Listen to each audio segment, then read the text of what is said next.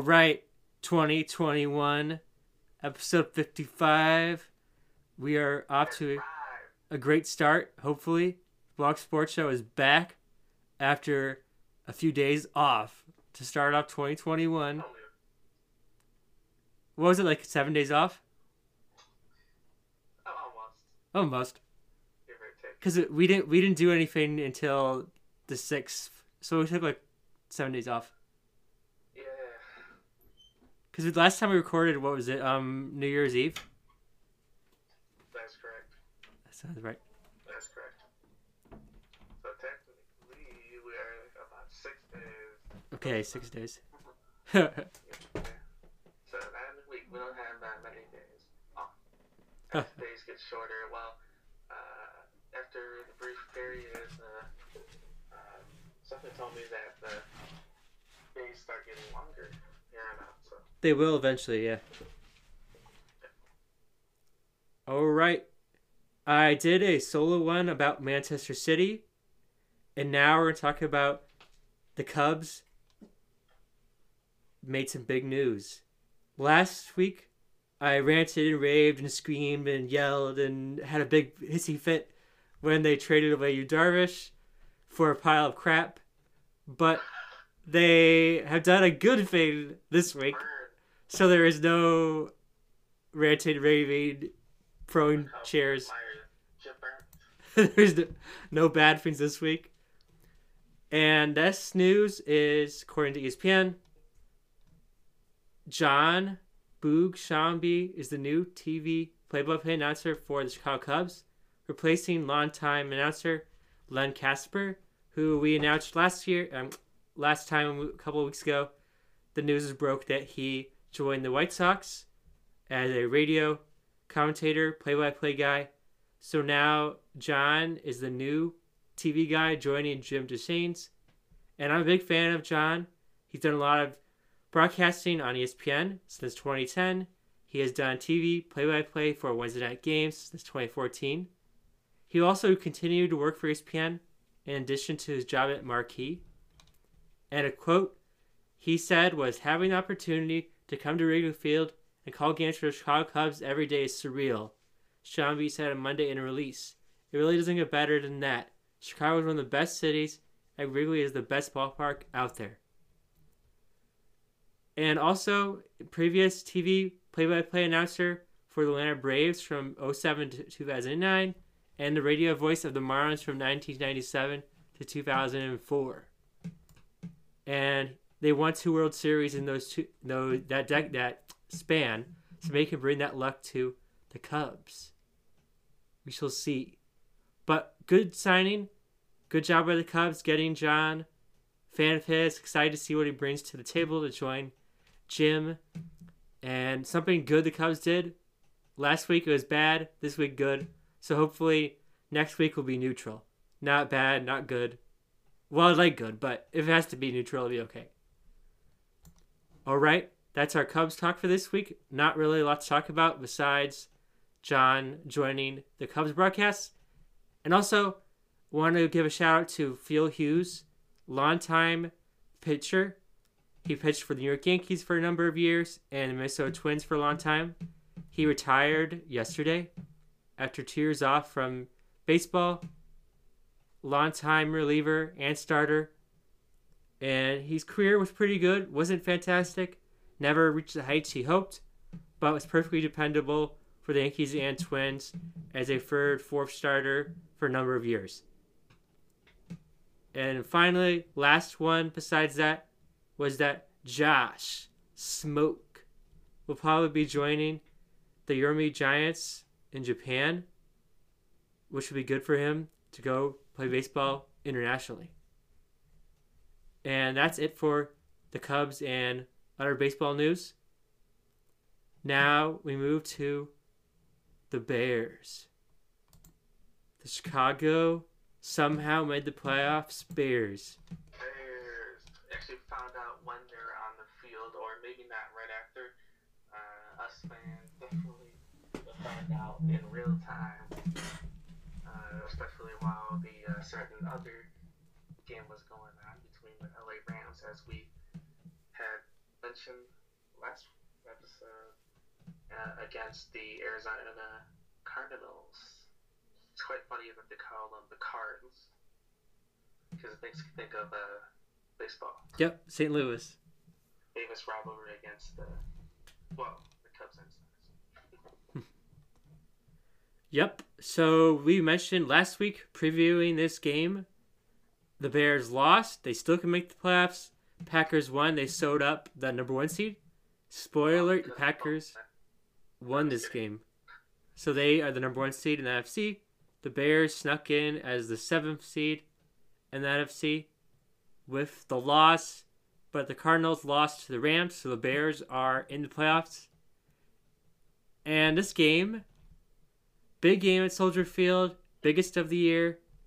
Looks like the Bears, the confidence was boosted right away when they got touchdown on the very first drive of the game. A long drive, over 14 plays. But Trubisky, this is what he needs to show as the starting quarterback for the Bears. Why he's our starter. He can make plays. Had a number of good running plays, passing plays. Had some one of his. This is not really an explosive pl- throws by Trubisky, but a good job getting down the field. And finally, a touchdown by the Bears. Dave Montgomery in for two yards. Touchdown Bears. 7 0 with extra point was good.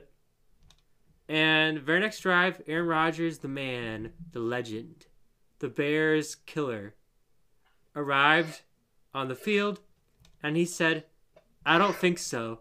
And immediately got a touchdown to make it 7 7. This was very disappointing.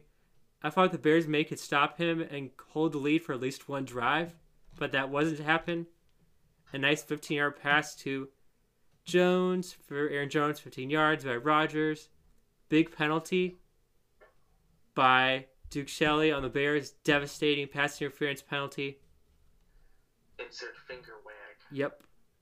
And then touchdown to Tonyan for three yards. His first touchdown ever. And his second game stop. ever. They're like, make it stop. Yeah, the Bears, the Bears get the first. Uh, they they started with the ten. Yeah. So, yeah, seven. They they they started off hot though. and 7 7 after one. They only had one drive each because both drives were so long that that quarter ended at the end of the last touchdown. So, second quarter starts. Bears get the ball first. Trubisky, eh, didn't really do anything. Oh, DJ Bunny Bulls listening to the Bulls game on the 670 to score. As we are on the recording, yes, uh, let's keep up as we're going on. We'll catch up, see what we're, how they're doing as uh, we go further when we get to the Bulls talk. And back to where we were. The Bears, Trubisky, he was sacked for four yards. Big mistake. A crap pass incomplete to Darnell Mooney. And then a fumbling. This was good for the Bears, though. Pat O'Donnell punted 53 yards to Green Bay 10. And Austin, the punt returner for the Packers, fumbled it and was covered by Houston Carson of the Bears. So Bears got the ball back and got a field goal out of that. They should have got a touchdown, but Trubisky and this offense aren't good in the red zone, and they couldn't get the touchdown. But I'll take the field goal to make it 10 7 Bears. The next drive for the Packers, Aaron Rodgers was invincible. If a big penalty, a false start, which didn't really matter for them. Then a seven yard pass to Austin, four yard run, and finally a 72 yard pass by Aaron Rodgers to Valdes-Scantling. Wide open, torched the Bears cornerbacks. Scantling was like, see you later, and was gone. Extra point is good. 14 10 Packers. The next drive was a big mistake, a fumble by the Bears. Trubisky passed to Cole Kmet for one yard. He fumbled it away. Jay Alexander fumbled it, recovered by Gary at the Chicago 23. And the runner was down a contact rule and play was upheld. Ruling on the field stands, so a fumble by the Bears. Packers get the ball back, and they took advantage with lots of sloppy penalties by them, but didn't really matter. And they got a touchdown to Daphne for 13 yards. And next point was good 21 10 Packers. Bears got a field goal, 27 yard field goal by Cairo Santos. And the story of this game was the Bears had chances to get touchdowns but couldn't get them to go.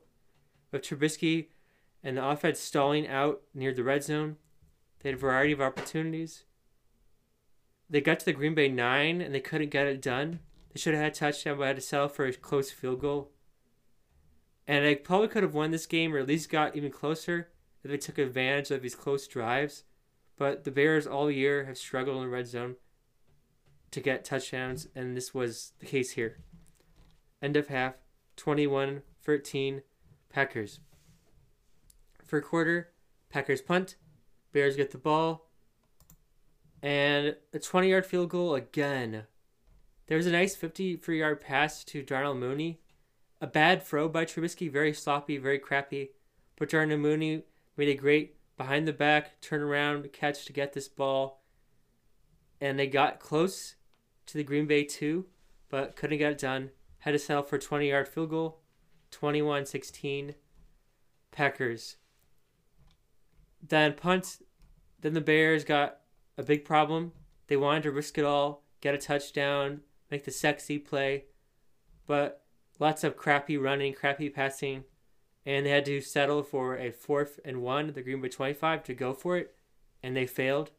So turnover on downs. Packers get the ball to start the fourth quarter, and they get a touchdown. Great field position, lots of good dink and dunk passing by Trubisky, not Trubisky, by Rodgers. Nice pass, 17 yards to Jones. Nice 14 pass to Zozard. Touchdown, Packers, 28 16. Then Trubisky. In the second half, uh, I was watching, and Aaron Rodgers wasn't really present. He checked out.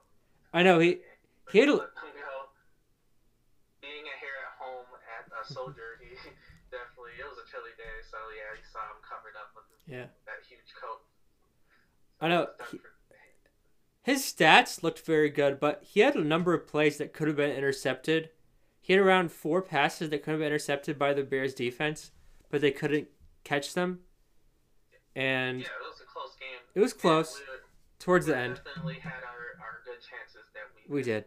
Besides, uh, you know, with passing and everything. Though, yeah, uh, being uh, able to capitalize on uh, those interceptions we almost had, um, you know, flags thrown up and all, and for us to basically uh, make them uh, fear us and our biggest rival of all time, right? Yep. So uh, we also missed. Uh, well, for us, uh, they took advantage of um, uh, intercepting ours. Uh, one that was super close to happening, and then uh, two others that uh, were three that were uh, successful for the pack, and they uh, that's where we uh, missed out on uh, you know defeating them. Yeah, well, And, uh, well said. yeah, go ahead. Yeah, well, I was gonna say well said on the little mistakes we couldn't take advantage of. And someone might say like, oh, that is so like the.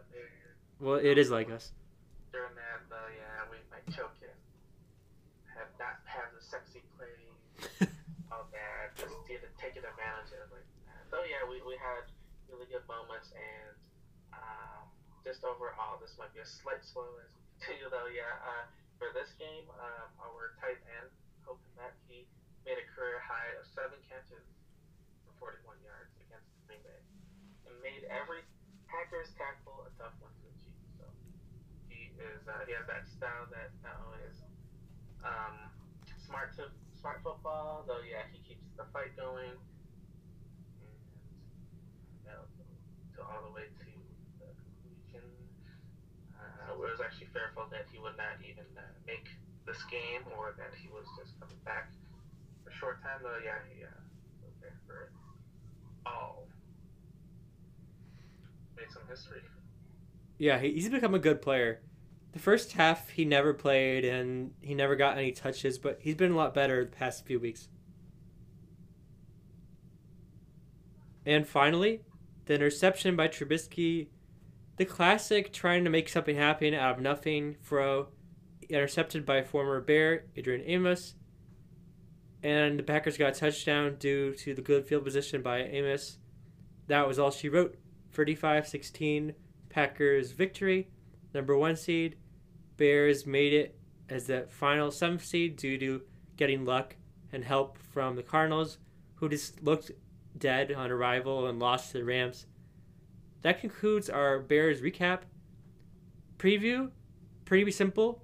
We play the Saints Yes. on the road at the New Orleans Saints Stadium, and no fans in a dome. So the advantage, there's really an advantage either way. And inside, not cold weather stadium, they have Drew Brees.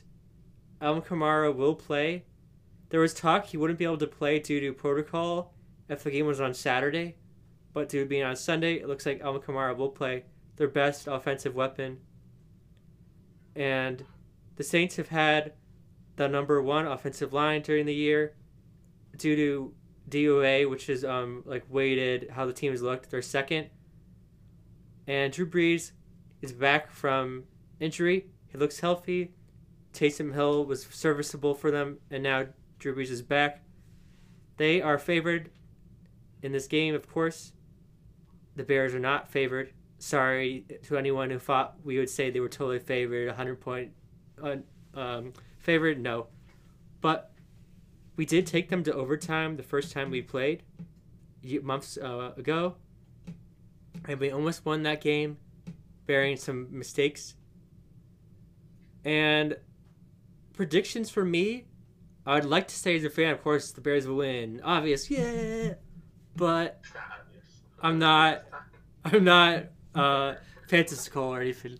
So I think I'm gonna have to say the Bears season comes to a close. Sorry, I don't want to say that, but I have to go for that. I think we looked good against the Vikings, Texans, and Jaguars, who are all horrible, and we got our asses handed to us against the Packers, who are rivals. We can never beat them, and the Saints are a good team. So I think I'm gonna say Bears season ends with a. Uh, I don't know. I'll say 33 to mm, 18 loss. Uh, um, I'm in agreement with CJ Hawk on this one. I won't draw a score since it's been unpredictable. Yeah. It's going to be somewhere around that. And uh, so, yeah, that sounds like a, a dominant victory for the Saints. And going into this game, if you didn't have anything further, uh, No, not really. we're going into the Superdome Sunday, which is the, the home of uh, WrestleMania 35. This is courtesy of SI's Bear Digest Fan Nation section. And they say that for Sunday, it's shaping up as a Cole Kmet kind of game. Good. Yet also, it's a Saints defense kind of game. Yeah.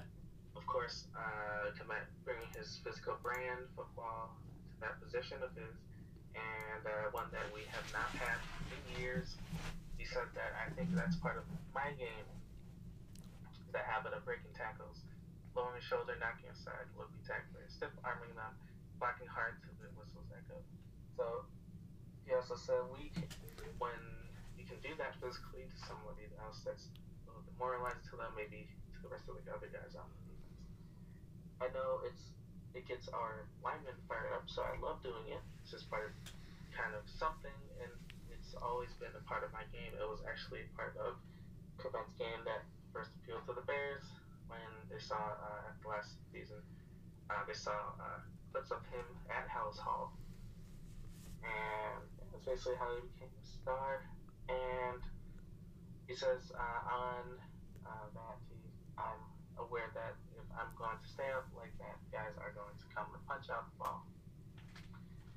And you got you kind of got me in a good spot there, and it is what it is. I just got to do a better job of when I'm spitting out things because I tend to do that a lot. I'm making sure I cross over with grip and whatnot. That's just a thing I'll continue to learn.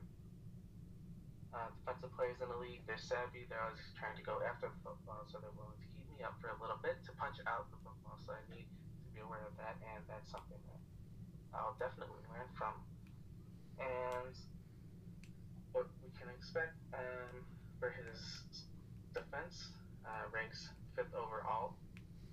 Uh, the Saints defense ranks sixth, fifth overall. Uh, last game, as we recall, against uh, the Saints, uh, he knocked the Trubisky got and uh, after one play, and a fight that broke out at one point. Um, and one thing um, that he says, he, I think they're a team that they pride themselves on their physicality. I think that's something that shows up on tape and something that we've seen and that fans have seen since obviously Sean Payton has been their their physical team. You've got just got to make match physicality with physicality. And yeah, of course, uh, favorite to win, it's not by much. And before we go, I actually want couple of things on. First is on the similarities. This is according to ChicagoBears.com, and there's plenty of similarities between 1994 2020 Bears. So we know that the last five times, uh, with recent memory, the you know the last two nuggets that the Bears have made the playoffs um, as division champions in 01, 05, 06, 010, and 018, right? So the last postseason appearance as wildcard entrants came back in 1994, our decade. and there are a bunch of similarities between that team and uh, this most recent edition. So both the 94 and 2020 teams qualify for the playoffs as the NFC's third and final wild card. Get uh-huh. this: the 94 Bears finished fourth in the NFC Central with 9-9-7 record. At the time, there were three divisions in both the NFC and AFC, with the playoffs consisted of the division winners and three wild cards. 2020 Bears finished second in the NFC North with an 8-8 record, qualifying for the playoffs as the new number seven seed, additional playoff spot. That was actually added this season as part of the NFL's new collective bargaining agreement. As many were thinking, oh, how did this happen? And so this this very recent uh, opened up the window for them and is very uh, non-traditional, even in recent memory. So that, that bring that to light, and that both uh, for both years the teams controlled their own destiny heading into the final day of their season. Needed help from another team to qualify. Yes, they needed the other team in, such as the LA Rams, this time to qualify after losing their final finale at home to an opponent that already clinched the postseason. So, 94, the Bears lost to the New England Patriots, 13 3 at Soldier. And because the New York Giants uh, upset the Dallas Cowboys 15 10. And then, and we know the story for this year round. And before we wrap things up, I have your Bears, according to USA Today's Bears Wire section.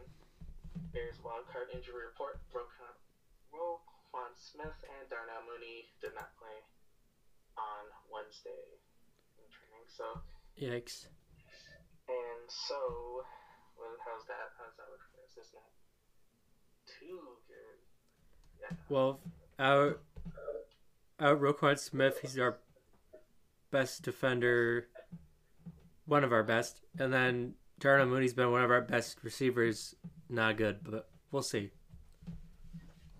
Yes. So yeah, our, our wide receiver Mooney is out with uh, ankle injury, and then our running back, uh, yeah, Cord, Corel, uh, Cordell Patterson um, is out due to personal reasons.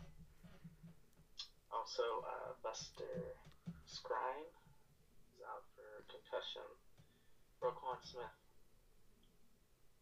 Uh, yes, our guy, he is out with an elbow injury. Details in that uh, disclosed release. So yeah, also uh, Jalen Jensen's out with shoulder. Yep. Um, so yeah, it's just listing for the two that I first mentioned uh, did not play. So it's uh, they're not fully out equation. Uh, yeah, it's a possibility they can come. And um, Alex Carr is out shoulder. Ian Bush as well. Uh, well, for foot, Deshaun Gibson for neck. Jimmy Graham. Jeez, we have a lot of injury problems. Yeah, he's uh, uh, non-injury. He's uh, resting, resting back. So, um, and Akiem Hicks, Yikes. non-injury, resting back. So without them too, We lost. We, like we, like they've been out for some time though, right? Like few well, some of these guys played the last game against the Packers, but some of them have been out a while. Yeah, I feel like that didn't help. I feel like we needed, you know, at least We need him, yeah. really win, and we did have that chance. We pushed as far as we can, as we could, and also um, Eddie Jackson, the wrist injury, took him out with the shoulder. Um, yes, no, Charles Leno Jr. the toe. Yeah, Khalil Mack the shoulder. I don't know, so the hamstring. Yeah, I believe all of these were the whole history of uh of Josh Woods with toe, Kindle Vildor with the ankle, Danny Trevathan not injury, resting that. Trevathan played the last one? Yeah. Yes.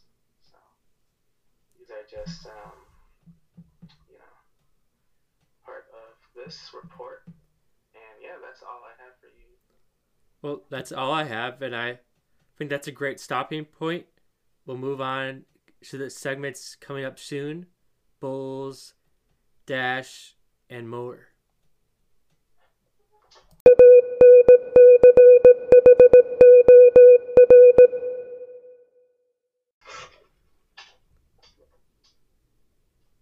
Okay, now we're going to talk about soccer. And that is the Houston Dash. Big news. Made the Houston Dash.com front page, made the Athletic, and made Instagram, and that is legendary goalie Jane Campbell and great star Kristie Mewis of the Dash have been called to the Women's National League team against their friendly versus Colombia in January, They're officially on the roster. and both players yes. will join the team. Matches are on the 18th and 22nd at Exploria Stadium in Orlando. And they already were on a friendly roster against the Netherlands on the 27th of 29, um, 2020. This is the first domestic game since the 2020 She Believes Cup last March. Kickoff for both games will be on Fox Sports 1, January 18th at 6, and ESPN 2 on the 22nd at 6 p.m. as well. A little bit about Campbell. She played a crucial role in Houston's title in the 2020 NWSL Challenge Cup. And they sell her short here. They said she held it down in goal, but I want to say she was like unbelievable. Like fantastic, amazing, spectacular with her four clean sheets. Dominating the opponents, helping Dash win it all. She has played for the National League team before in 2017 against Russia. Mexico in 2018 and 2019. She was also on the team. And Kristie, her first appearance since 2014 against the Netherlands as the second half sub. She's been fantastic 2020.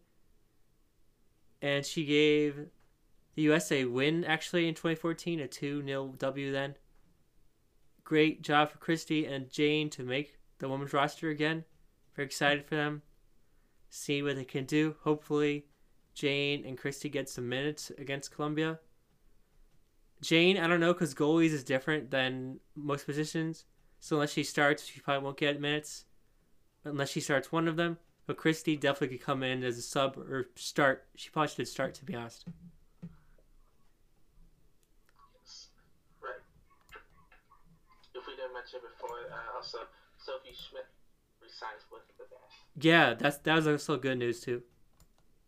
Yes, and also they snap up. They uh, uh, have from the Portland Thorns a trade to the Dash. Emily, Emily Ogle and Gabby Sealer, Seller to the Houston Dash, and that is also an exchange for two NWSL draft picks according to Oregon Live. Yep. A little bit about the two women. I don't know really anything about Emily and Gabby before the trade, but Emily joins Houston for her third NWSL season. She made two starts for the Thorns, and she played 97 minutes during the fall series. She was the 24th pick in the 2019 college draft. First game was against the Courage. She played at Penn State in four seasons, 100 career matches, 20 goals, 21 assists. Helped them win the national championship 2015. She scored six goals and five assists in her last year for the Nittany Lions in 2018. Three time All Big Ten pick, Big Ten freshman of the year, and earned United Soccer Coaches All Region accolades every year. Oh, very nice. I have from Keeper's note, Keeper Notes, which they're spreading the love for the beautiful game since 02 in Houston and beyond. They have a I did a NWSL 2021 team rankings and draft needs, and I'm just gonna go over for this part for the dash solely, and so their part is uh, it says semi-final or bust. They're under tier two, and so for the dash, the Challenge Cup champs, they enter 2021 with their starting lineup intact. So yeah, basically them you're protecting. Um, very smart, and a sexy new logo. a few weeks ago, their words, not mine. We do agree there. we agree, yeah. that may strike fear in opponents. And with that, I believe their logo will strike fear as well. It's bolder, bigger, better than ever. And so the Olympic window will reveal how the team's talent and chemistry goes. Uh, meaning that uh, by that time they they have played some games and then they enter uh, the Olympics. Question is that what happens if Kristie Mewis makes the 2021 Olympic team, which was supposed to be for last year, even as an alternate, she'd be gone for several games? Question. It's fair to assume that the team's three Canadian starters, as well as Challenge Cup MVP, the one and only megastar international superstar Rachel Daly, their captain, one of two, will be gone for the Olympics. So every team will struggle. So because Rachel will obviously represent England, and so uh, every team will struggle at some point this year. So Houston's challenge is to persevere to the finish and hopefully release a badass jersey featuring the new crest. Uh, and their roster looks to be, as we're talking about new signees, um, we have our usual, the returning 2020 starters in Jane Campbell, Allysha Chapman, Rachel Daly, Shea Groom, Haley Hanson, Christine Lewis, Katie Naughton, Megan Oysters, Sophie Schmidt, and Bri Visalli. Last in expansion were CeCe Kizer and Erin Simon. Their pedigree is 2020 Challenge Cup title, of course. And their draft needs they need an outside back. And uh, as is coming up next week, their picks are number 26 and 27. And their jersey colors, of course, orange for home and white for away. So that's what I have for for draft needs. And before we move on, I want to go back to what I talked about a couple minutes ago. We didn't get to talk about Gabby, her background. I got to talk about Emily. So, Gabby, her third NWSL season, she made 13 starts and 20 appearances over the last two years of the Thorns. Ninth pick in first round of the 2018 college draft, but missed all of 2018 by rehabbing an injury.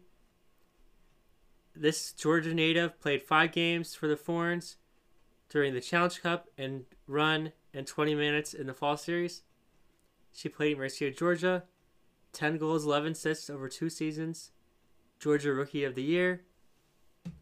She then left Georgia to the University of Florida, where she redshirted, and in 2016 made her Gator debut, scoring a goal and two assists. The Hurricane. And overall, she had experience in under 18, under 19, under 20, under 23 United States Women National Team camps. And the roster now is at 23 players ahead of the 2021 NWSL season, with the draft upcoming very soon. And that is all I have for the dash, and I have to step away for a minute.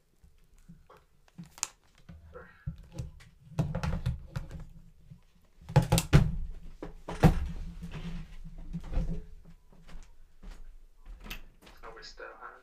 Check that. Yes, we are ending right now, so we're going to go to the Bulls after this in a very short. Short break. Short break. Here we go. They're playing. All right, Bull and Hawk sports fans, we've made it to the final segment of 55. That is the Chicago Bulls. We left off last episode 54 with the Wizards recaps. They've played three games and currently playing one right now since we last talked. They played Giannis on the Bucks on New Year's Day. Got blown away by Giannis, but not surprised. The Bucks are cream of the crop in the East. Giannis shut down the Bulls, and the Bulls are going to lose big some nights. That's kind of how they're set up, and losing to the Bucks isn't anything to laugh at. Say, oh, what a bad team. The Bucks are a good team, and we're not going to play great every night. So the team lost. Some of the good performances were there wasn't really any great performances in this one. Denzel was great though; he had 14, but no one else played that great. And 14. Giannis had 29 for the Bucks and 126 96 loss. The next game was against the Mavericks on Sunday at home at the Night Center. The Mavericks did not have Jan, um, not Giannis, did not have Luka in this game. And without Luka, their team isn't that dangerous and they don't have Chris Kristaps, Porzingis, either. So the starting five is not very dangerous, and the Bulls were able to beat them by 10, 118, 108. Highlights were 39 for Zach LaVine, 39 points, 6 rebounds, 5 assists, 23 for Coby White. Another great game by him. And Otto, 15 points. Besides that, he was some. He was on something else. Like, he's he's been getting back to. I mean, improving. he has been. Oh, and also Daniel Gafford, 12 points as well. I want to give him a shout out. Yes, and then Valentine. Six. The six. Yeah. Just like Patrick Williams. Mhm. Then the next one was yesterday. a thriller. Bulls 111 108 win against the Trailblazers on the road at what's the name? Moda Center, is that the name? Yes, the Moda Center. And the highlights Want to mention Yeah. before we go on Sure. to that further is that I was listening earlier today. Uh, today's recording Wednesday the sixth. That uh, that from last night. Um, this who would have thought that Aaron on six seventy score that they mentioned how Jim Big Boy Boylan was assistant coaching or just giving a hand to the Portland Weird. Trailblazers. I believe they said on shooting too. So, and uh, there was actually a joke that was cracked by the host at the time that that's the reason why they took an L. They lost. So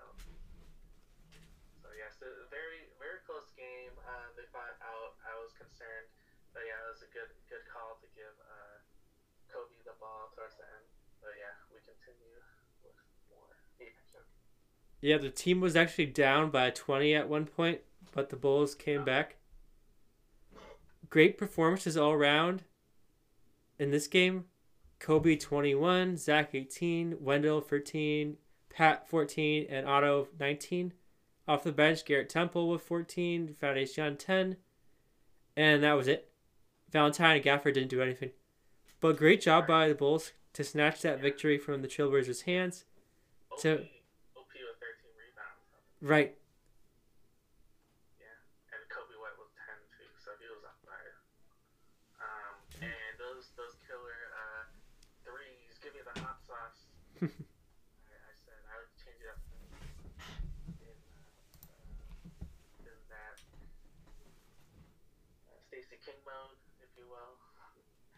And this time it was the N- NBA TV announcer, so slightly different.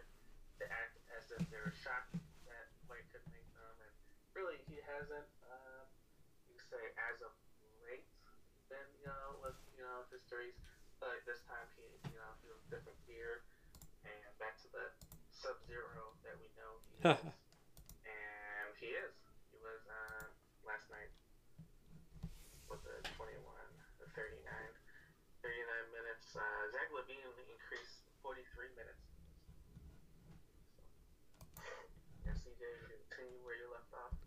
Yeah, and on the Trailblazers, McCollum and Damian Lillard were great with 24 and 26 apiece. Not enough, though. Carmelo Anthony's lazy defense hurt them big. And this overall, the Bulls came back, led by our young stars, to move to 500, actually, 4 and 4 on the year. Played good as of late, beating Trailblazers, Mavericks, two in a row. We'll take that any day. I'll take two wins in a row any day. And the game right now, we'll move to that against the Sacramento Kings. Actually, Fourth. quarter, 93 93. Oh, yes. Coby White, unbelievable yet again. 24 points, 7 assists. Zach LaVine, always consistent, always pencil in 20 a game, in my opinion. 23 points. Average, yeah. yeah, 23 right now. And then Three off the bench, Garrett Temple of 9. He's been very consistent all year. I've been a fan of him. His defense always plays hard. I was looking out for him uh, during the Blazers game. And then Denzel, he always sucks, but today he didn't with 10 points, 4 rebounds, 3 assists, consistent performance. And needed it in this game with, wait for it, Lauri Markkanen, Archie, Felicio, Hutchison, Kornet, Mokoka, Sarensky, Dotson. None of them played this game. So they needed the bench guys to play well, and Temple, Valentine, and Fashion have all played well today with 10, 8, and 9 apiece. Yeah, last night I was thinking of what Thaddeus Young was doing as, uh, you know, as far as ball handling. It looked like sloppy, and I was wondering what is he doing? He must be rusty. Uh, once he got the ball, with, uh, like not only with the dribbling, like it looked like he was like, "What do I do?" And So yeah, that part. So yeah, I believe he's getting back to his element and the. Um, again to the victory, uh, close game still, and uh, yeah, props to uh, grand return for Thaddeus Young and Denzel Valentine lately, and credit to Patrick Williams tonight. So far, he's had nine on the board, and also rebound assist. Uh, our small forward, he's been. Uh, I, I I like Williams so far. Me too. So And Otto is so inconsistent. He had a good game in the game before, and this game he only had three points. right, right. Yeah, he's on the 18 minutes so far. So we'll see in the second part if he if he's on there. I bet he will be. Right now for the Kings, who's on fire. It's not the usual lineup or usual in you know your your stars, if you will, and let's say the Kings' big three and Buddy Hield and Harrison Barnes, as well as probably at the top of that list, De'Aaron Fox. Um, and yeah, Fox is not lighting it up. He has limited minutes so far. I think he had to leave. Five. It said he had to leave. Uh, unfortunately, yeah, he left with three, and I bet that was a three. Ironically, we have a Glenn Robinson the third, uh, who's on the team, uh, eleven points, and uh, this one I don't recognize, uh, the Maya Jeleka, also the same. For for assists, and um, up on the board with Richaun Holmes. Yes, I want to give him props. His third 20 point game of the year. I want to give Richaun Holmes Really good big credit because when they signed Hassan Whiteside, everyone was like, ah, bye, Richaun Holmes. But instead, Richaun Holmes has played great and Whiteside's played like crap. And basically, Holmes has taken all of Whiteside minutes. All his tw- 10, 20 minutes a game are gone. Holmes got them all. And he's been a good buy by the Kings his second year. And he's helped my fantasy team big time. I start him every game. He's rewarded me every game. So thank you, Richaun Holmes. Yes, he is uh, only 27, just like Valentine. So yeah, still young and um, very much uh, at the tippy top, the prime, uh, being on the Kings, if you will. And I also want to shout out to Tyrese Halliburton, the rookie. Mhm. He's on my fantasy team too. And he, I didn't know he was going to play today, but he, because he's been injured for a couple of games, but he's been fine with four points, five assists, three rebounds, respectively. So balance in the stats. And on a good night, he's been scoring 12 a night around there with good amount of assists. So he's a good player. And he just got a free now. So it's seven points now for Tyrese. He is also number zero, like Coby Sub Zero White, yet the antonym of that is super. So Tyrese Super Zero Halliburton. Oh, that sounds good. came from, huh? Super Zero, like superhero. Get it? so, if I'm correct, uh, Glenn Robinson, we uh, did we saw him. He's been he's been on like the Sixers and a lot of different yeah, teams. he's been on quite a few teams. About to say that, and he's been on Sixers, yeah, and Warriors the last uh, year. Yeah, he was actually on twice. Uh, with the Sixers, they actually been back. He is just 26 years old, close to my age, and he is small forward, shooting guard. Yeah, he's playing guard. And He's only 26. also- I feel like he's 40. Right, I thought I saw, I saw something that said that. He's been in the league so long. It's funny, his birthday's in two days. Oh. uh, though, yeah, he is also a Midwestern parent. He's from uh, Indiana. Went to Michigan, uh, also high school in central Indiana. So, So yeah, he actually was uh, signed by the Minnesota Timberwolves in the 2020, 2014 NBA draft. So Yeah, and uh, Glenn Robinson the third's fame in basketball terms was when he took Michigan to the 2013 NCAA championship game against Louisville, which they lost. But I don't really know what to say about that now, since Louisville had to get rid of that championship due to allegations and cheating stuff. So I don't really know what to say about how loss or win. They did lose technically, but now it's just left bare. So they lost, but no one won that one. But that was when Glenn Robinson was on that team years ago.